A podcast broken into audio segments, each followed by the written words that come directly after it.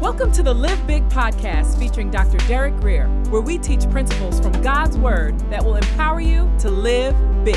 For more information, visit derekgrier.com. Here's Dr. Grier. The other thing you notice here is they seem to give more credit to the devil than God. Many of us are like that. We'll talk up what the devils do, and all the devil taking over the United States, the devil doing it, all what he doing with the children. But what about God? Amen. What about God? They saw this thing and say, oh, it must be the devil, must be a ghost. But Jesus immediately speaks. Now, this is not natural speech. In the middle of a raging storm, you could barely hear your own thoughts, much less some man out in the water coming towards your boat. And then the boat is pretty long at that. All 12 men heard simultaneously what the master said. What we need is God to get past speaking to my brain. I need to get past another book or another reading session. I need God to speak to my heart. God spoke, but it wasn't to their ears. I don't even know how loud he spoke, but their hearts heard it. I come to church not just to fill my brain, but to feed my heart. And I need in my life, like you do in your life, a word from God. That deep down in my toes, where start curling up a little bit because it's so deep. I need, I need a word that, that just deep in me to face the crisis. But notice, there was a word. In your crisis, if you would acknowledge him, do you understand? He will speak the word. Let's keep going. Jesus says, take courage, literally cheer up. Just like he, just like Jesus is not a guy to invite to funerals. Remember last week? Totally messed it up. Totally messed it up.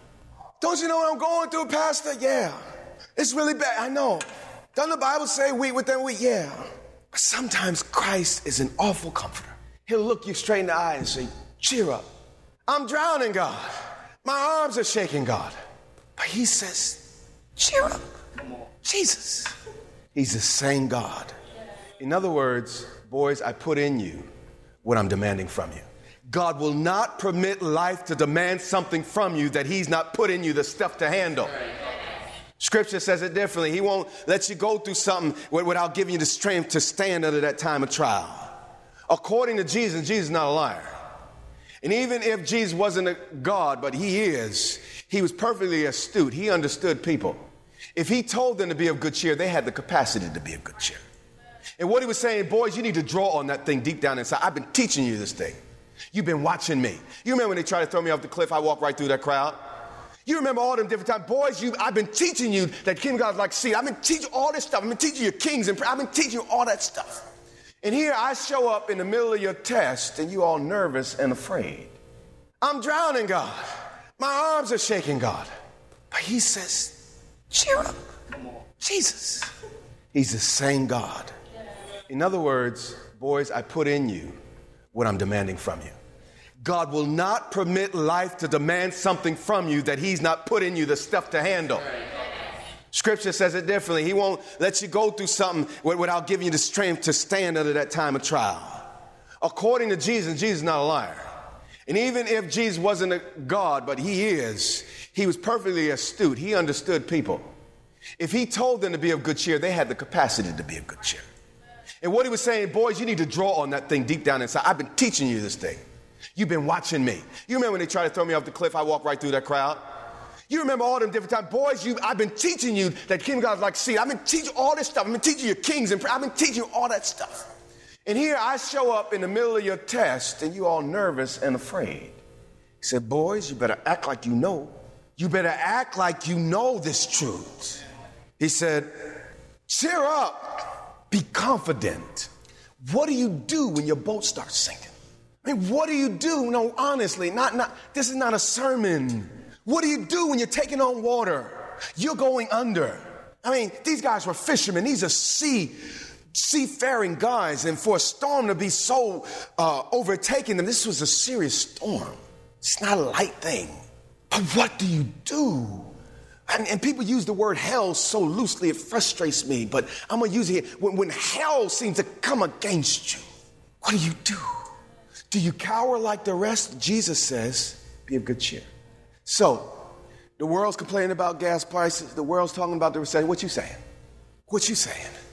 Jesus said, No, no, be of good cheer. I have overcome the world. That's what the Bible says. He's saying to the boys, Be confident. Be confident.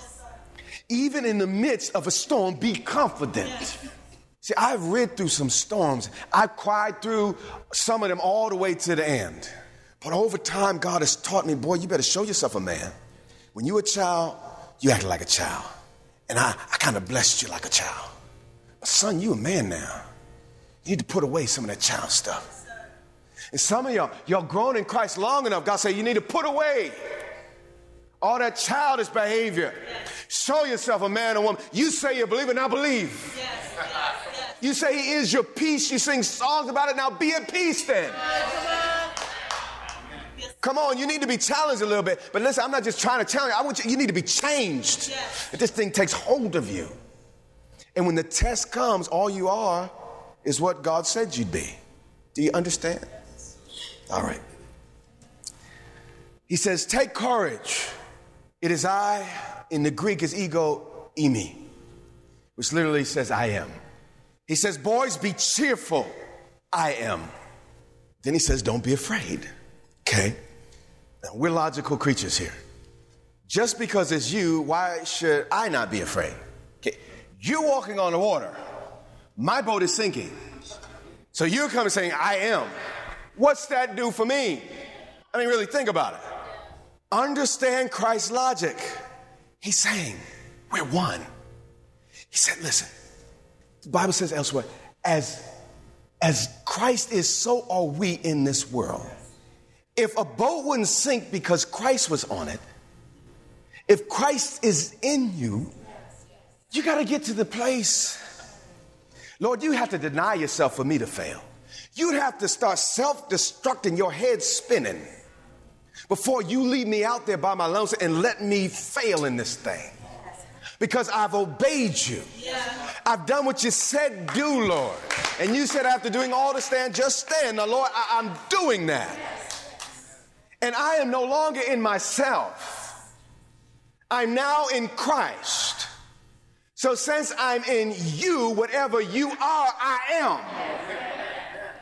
You see, the problem is sometimes the, the, the, devil in the world try to separate me from my God in my thinking.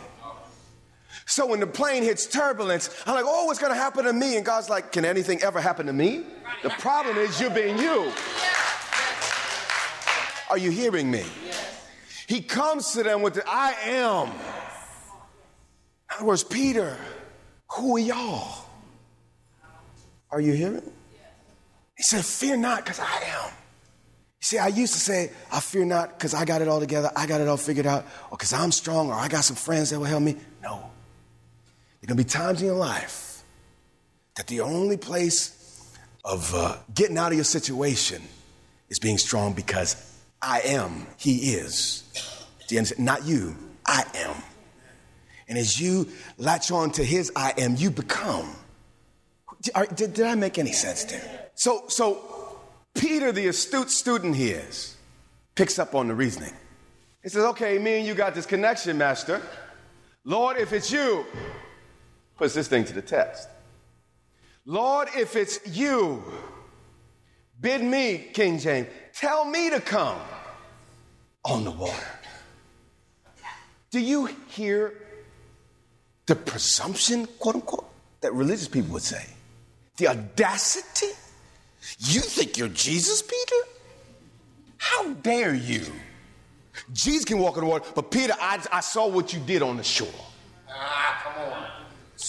But it's not about Peter, it's about I am. Yes, yes, yes. Are you hearing me? He said, Lord, if it's you, if I can verify that's your voice out there, because this is scaring me. Again, you done messed up my category. But if you verify this is you, you see, Peter understood that everything Christ was, was his.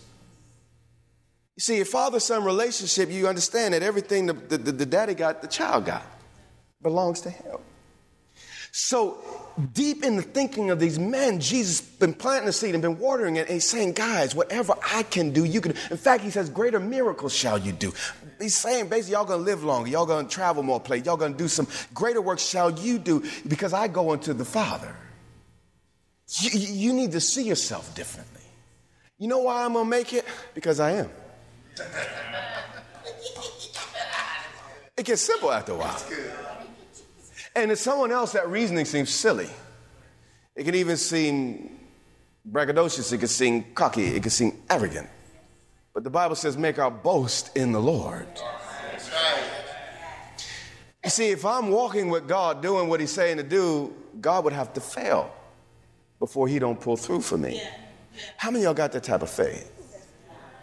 How, how, you see, many of y'all got that you know, that church faith, you know, and, you I, forgive me for, I just, they keep coming out, but I try to be nice, but, you know, little sissified church faith, church mouse faith. But God is raising up some lions. Do you understand what I'm saying? They'll have some real, when the Son of Man comes, will he find faith? Anyone that believes you know, well, I believe I'll die when I go to heaven. Well, that's good, but what about right now? Do we have any faith that, that, that that's, that's, larger than, than dying and being no good to people on planet Earth and going to glory? Without faith, it's impossible to please God. So we, we, we, okay, we need to have some faith. I, I, I don't know how to even say all I want to say here. Lord, if it's you, tell me to come to you on the water. He understood his destiny was wrapped up in Christ. And Jesus spoke. He said, Come. As you've heard said before, Peter did not walk on the water, he walked on the word. Many of us, what you walking on? What you walking on? They began in a natural boat to get across shore. Then Jesus released it as word in the middle of a storm. And that word became more sure than the boat. It's like the Wile E. Coyote and Roadrunner cartoons where, you know, Wally would cut off the branch with Roadrunner. See, I'm showing my age because some of y'all are just like, who is he talking about? But to those of you old enough, he cut off the branch. Instead of the branch falling, the tree would fall. You see, you have a sure foundation. Do you hear what I'm saying? So Peter said, Lord, if it's you, if our destinies are intermingled, if I'm going to really operate in Christ and I'm going to live this thing like I am in you and, and you in me, as he said in John 15, and if all this is true, bid me to come out there so I can do it with you. Then Peter got down out of the boat walked on the water and came toward Jesus. But when he saw the wind, he was afraid. Now tell me, just give me a little bit of help here. We're beginning it. We got to wrap up in a few moments. Just a little help. On the calmest day, when the wind's not blowing, the sun's real bright, just quiet. Can you walk on the water? So, what does the wind have to do with it? The point of this thing is how easily we're distracted with nonsense. So easily distracted with irrelevant issues and points. Are you hearing me? Well, she doesn't like me. He hurt my feelings. They didn't come to my party. What do they got to do with it? It's irrelevant. If God be for you, who can be against you? It's irrelevant. The devil comes to deceive. Oh, the, the wind. It's nothing to do with walking on the water. But Peter gets distracted. He gets his eyes off of what's relevant. He gets his focus off Jesus. And when he gets his focus off, the Bible says beginning to sink. Now, we can criticize Peter. At least Peter got off the boat. That's right. That's right. You know, I, sometimes in my life I say, Lord, I didn't do this right. I should have done that. And God's so sweet. He's like, well, son, at least you got out the boat. Yeah, you, you're hearing all that criticism for the, for the shoreline, but they still in the boat side. And I notice people that get out of the boat, they're not ones that do a whole lot of criticizing because they know what it's like. You hear what I'm saying? And beginning to sink, he cried out. What'd he do? Yeah. Notice he doesn't cry out to the other disciples. I want to be a good bishop, a good pastor. But sometimes I'm not to be your first phone call. Sister so and so, good lady, I know she loves you, but she's not always to be the first phone call. Yeah. Didn't say, he cried out, Oh, James, John, come on, help me. No. He cried out to the Lord. Amen. And he heard his cry. And too, we can't be too proud. You see, I don't even like praying in public too much because it's embarrassing. Because, you know, people want these formulaic prayers. And when I get to praying, it get messy, spit start flying. Come on. You know, I, tears might start running down my face. You understand? I start expressing things I don't even want no one to hear. So that's why I say go to your closet, because when you're really doing this thing, you can't really be in public. You know what I'm saying? That's why. I, that's why I say go to your closet. Right. Matter of fact, you look at the Bible, you find Jesus didn't really pray in public very much. Most of his praying was by himself. Some of us in this church, the only time you pray is in prayer meeting before service. I'm doing somebody some good.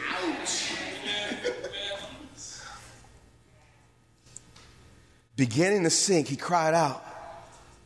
Man, and this is not a deep theological prayer. It's not long. There's no piano. There's no choir. There's nothing. Sometimes the best prayers are short and from the heart. Lord, Master, save me. That was it. I didn't even know hermeneutic, homiletical, nothing. Just master, I'm yours. And once you call a master, you're saying that there's a relationship. That's right. A master teaches a student, a master owns a slave, a father raises a child.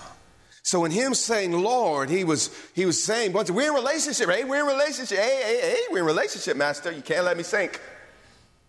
Remember, Lord, he didn't just say Jesus, he said, Lord, we are in relationship. Jesus says, Yes. Where I am, you shall be also. So Jesus stretches down his strong arm, verse 31. Immediately, Jesus reached out his hand and what? We may waver, but God will never, never fail. Then Jesus says, and we got to hurry up here. Oh, you of what? Good intentions are not enough. God wants us to have some faith. He said, Lord, I intended to. God said, Well, I want to see some faith. Lord, I meant to go to that meeting. I meant to do this. I meant to open. No, no, no, no. Good intentions will get you nowhere. I, mean, it's a, I guess it's a great start if you're going to have faith to it, but without faith, it's impossible to please God. You of what? Little faith. Now, we've heard teaching on faith, but what is faith in this passage? Faith is doing what Jesus was doing. True faith believes I can do what Jesus did. I'm going to pray in the name of Jesus. So that means all that's available through that name is now available to me. So why are you praying such a tiny prayer? Do you understand? Faith is believing that you can be like not Bishop. I hope you learn something. Follow me as I follow Christ. But faith is believing I can be like him. If Jesus didn't get all excited, and you know that lady that was washing his feet, you know, with the hair and everything? Look, y'all weren't there, but you look at the text. The Pharisees saying to him, if he only knew the woman, man, there was smoke in that room. You see, Jesus was looking at a holy and pure, and everyone else was like, mm. You're not supposed to let your hair down. Now I'm way off the subject. In public, if you're a woman, it was seductive. And for her to take her hair off, wash his feet, and Jesus not to respond like most men would was incredible. but I'm to be like Jesus. Are you hearing me? True faith is saying, I can be like him, not just forgiven by him. That's the starting place of faith, but that is not, that's little faith. You see, little faith was enough to get him out of the boat. A little faith was enough to keep them rowing in that storm. A little faith was enough to get him walking on water for a little while. But it's only great faith that enables us to finish. Let's, let's watch what Jesus says here. He says, You of what? You see, don't, little faith's not bad. You can do some things. He literally walked on water with little faith. But my prayer is that we in this room come to a place of great faith. That we get to a place that we don't, we don't get distracted, we don't lose focus because of things around us. We keep our eyes on the prize, on Christ Jesus. And, and He does, now I, I want to be saved by Him, but, but, but my prayer is for Him to have to save me sometimes just a little bit less. That I'll do nothing to bring dishonor to his name. But listen, be careful about criticizing Peter because remember, he did what? He got out of the boat. Then he looks at his disciple and he turns it into a learning experience. He doesn't beat him over the head, say, You fool, you idiot. He said, Man, you had little faith. And he says, You do have faith, it's just little. In other words, man, it's like a seed, but it gotta grow, it gotta grow. Okay? Then he goes on and says, Why did you doubt? This is the question that pierced his heart. Why did you vacillate in your mind? You see, Satan comes at that, that moment, that tenth of a second, you vacillate, Well, you're stuck and you're, you're scared. And, and often that's when we do the wrong thing. He said, Why, son? Why? After all the teaching, you've been walking with me, all the preaching, all the quiet nights, all the long nights, all the, the, the long walks we had, all the prayer. Why did you doubt? Hear the heart of Jesus. It's not because he's keeping score. Why did you doubt? And now, you know, disciple number one fails. It's like, no, he's, he's, he's why, Peter? There was, why? No, why? And God's saying, why do you doubt? Why? You see, to the angels, it makes no sense. The most trustworthy creature in the universe is our God. And they're looking at us in amusement. Why do they doubt? And Jesus, why, Peter? You know, he's, Peter could have only believed, but he chose to doubt. You have been listening to the Live Big podcast with Dr. Derek Grier. For more information, visit derekgrier.com or follow Dr. Grier on social media.